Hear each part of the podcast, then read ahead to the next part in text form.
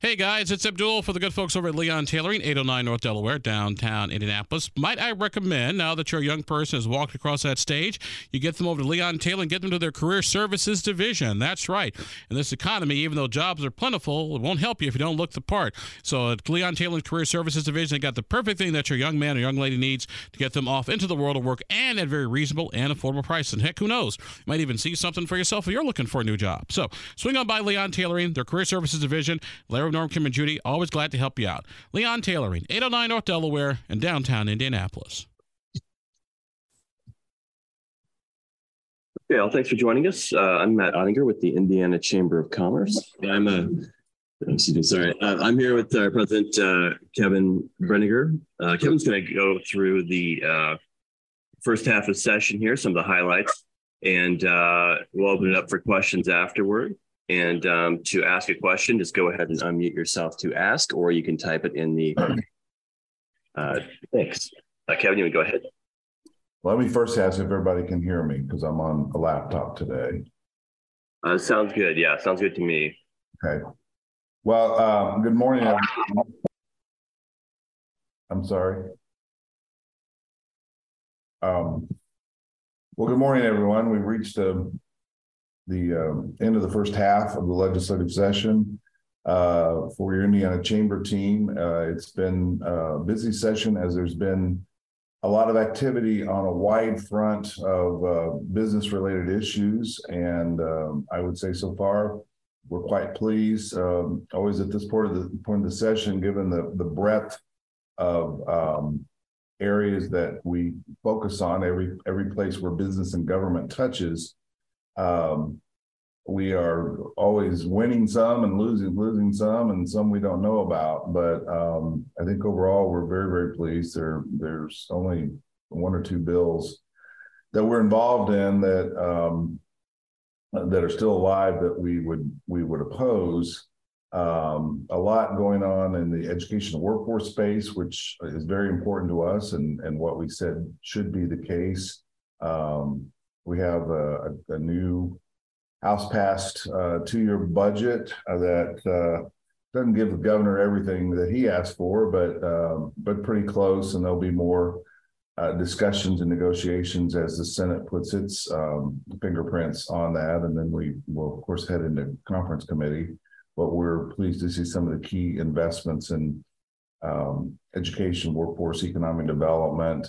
Um, we feel like we finally got their attention on uh, 21st century scholars. We're, we're quite pleased that there's two bills that have passed that make enrollment in that program automatic so that those um, lower income or disadvantaged uh, youth can, can have a better opportunity for post-secondary education. Um, as my colleague Jason Bearce said in our legislative report last week, perhaps the fifth time is a charm for uh, the FAFSA bill. Uh, I think there's an increasing recognition that having the lowest uh, FAFSA filing rate in the Midwest and one of the lowest in the United States is not a distinction that we want to continue to hold. Um, so we're hopeful that uh, this year the House and Senate uh, can come together. We've, we've passed those bills out of both houses and even gotten into conference committee before um, without getting the, the bill across the finish line. And of course, um, perhaps the most significant thing that's happened in the last two weeks was the passage of Senate Bill 2. Um, and the fact that that was fast tracked will provide um, additional federal tax relief for virtually every business in the state except the, the very large C corporations. And um, you know the estimates that we've seen uh, put the impact of that north of $100 million. Uh, that's money that will stay in our economy rather than going to what I call the dark hole of, of the federal government. Uh, can be used for um, compensation, for investment in technology, um, and, and other things, and, and put to much better use to drive the Indiana economy. So um, we're pleased with that. Uh, on the defensive side, um, a bill that we were very opposed to uh, Senate Bill 330, um, which would have required employers working on um, public projects uh, and tax advantage projects, think TIFs in that sense, um, would have had to gather and submit their payroll data, which is really their private information, um, to the uh, awarding agency, and then it would have become a public record. Uh, we one didn't think that was good policy, and two, uh, that would have been a, a, substantial additional burden, particularly for smaller businesses working on public projects. Uh, we're quite pleased that we have, a, we think, a good balanced data privacy bill um, that has passed the Senate, uh, I believe, unanimously, and uh, is moving over to the House. So uh, overall, uh, we think uh, things are in good shape. We'll continue our chamber advocacy team uh, to work on uh, the bills important to business. And Matt, I think I'll stop there. Okay, thanks. Uh, are there any questions from the media?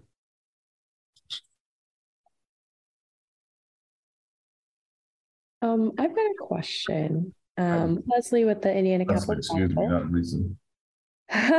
um, no worries. And sorry if you guys heard my dog drinking water earlier. I did not realize I was not on mute.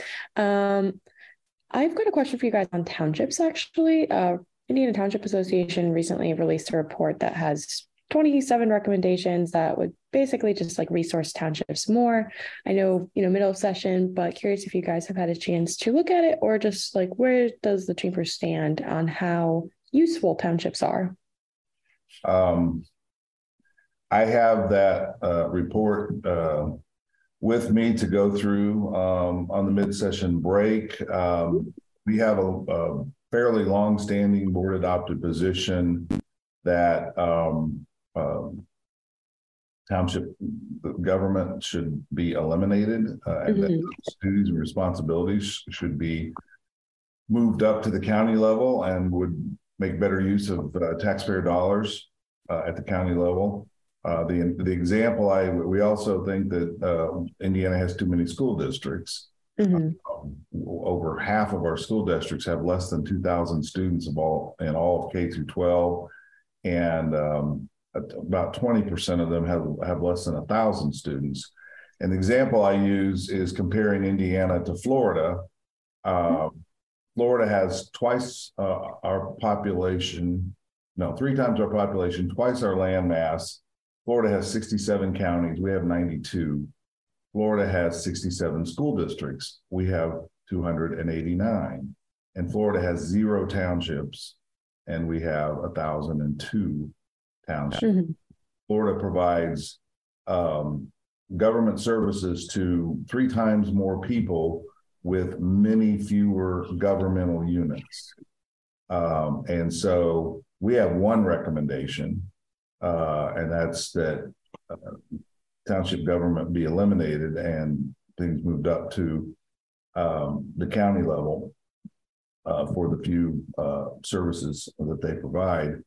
Um, short of that, um, there are uh, some recommendations uh, about voluntary mergers and, and other things, and and right. so um, we're going to look through that, and you know, if uh, we can't achieve our ultimate goal, uh, then let's at least um, work to make um, township government uh, more efficient, more effective. Uh, we did successfully push through legislation that um, several years ago that uh, moved the uh, the process of assessing property for property tax purposes mm-hmm. up to the county level. Uh, we used to have 1,008 uh, different township assessors um, coming up with 1,008 different interpretations of what the property tax assessment manual was. And we had wide disparities across the state. And now that's been um, narrowed and, and frankly more professionalized um, uh, at the county level. And uh, so, you know, we're um, it, it, it's more difficult than it, it, should be, arguably, because there's a lot of our legislators come from local government, even even township government, um, and um, you know many of the uh, farmers and farm bureau members, um, you know, farm in the summer and then they serve on township boards or even serve as the township trustee. Um, in some cases, as a way to to provide themselves health insurance, and uh, and so you know it's proven quite a challenge. I mean, that was um, what, we're, what we propose is was is part of the Kernan Shepard report, um, which you may right. not uh, may or not may or may not be old enough to remember uh, remember that, but I'm sure you've heard of it. Have uh, heard of it. that was one of the recommendations that didn't didn't make it across the finish line.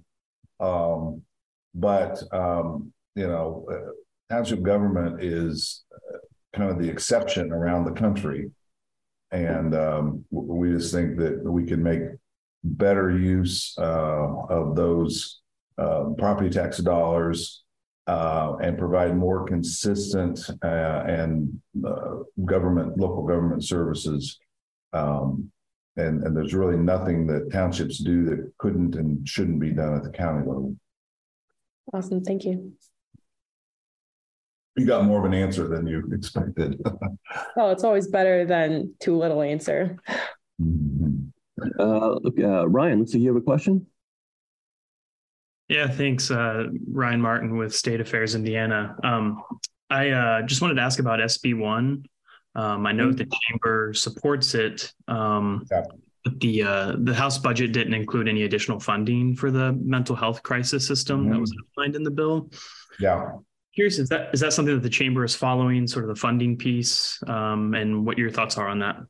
Yes, we are. Um, one idea that's been floated, I think it goes all the way back to the, the, the commission itself, was adding a dollar onto um, cell phone bills, um, sort of along the lines of the principle of uh, the 911 system to fund the 988 mental health system.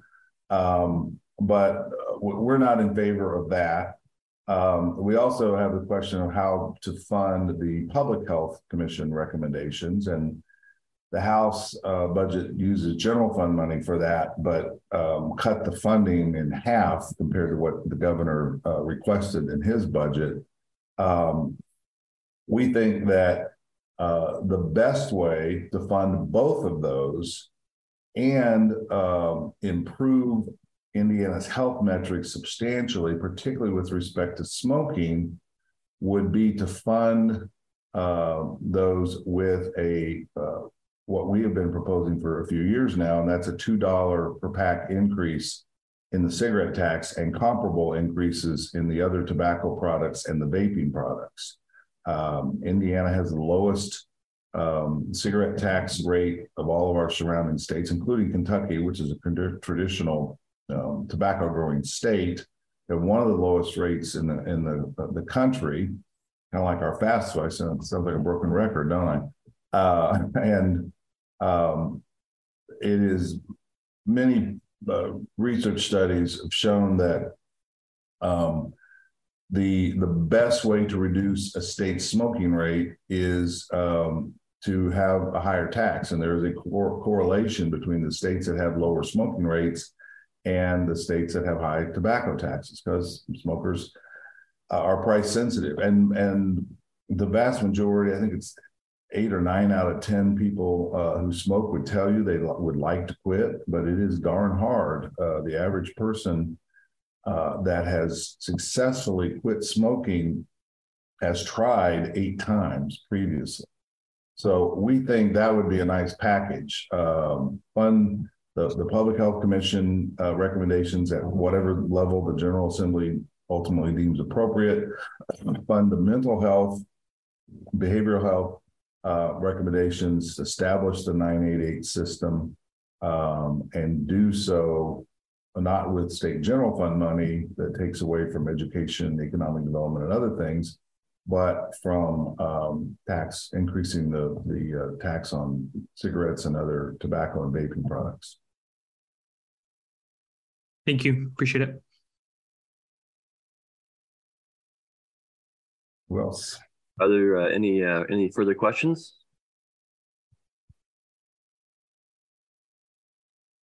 Okay. With with that, we'll go ahead and conclude today's session. Thanks so much, everyone, for joining us, and uh, we'll see you next time. Yeah, you all are uh, tired from the first half. It sounds like. Uh, hopefully, you can uh, rest up, recharge your batteries, and we'll all go at it um, starting again next week. But uh, we we thank you all for uh, joining us this morning. Thank you guys. Thank you.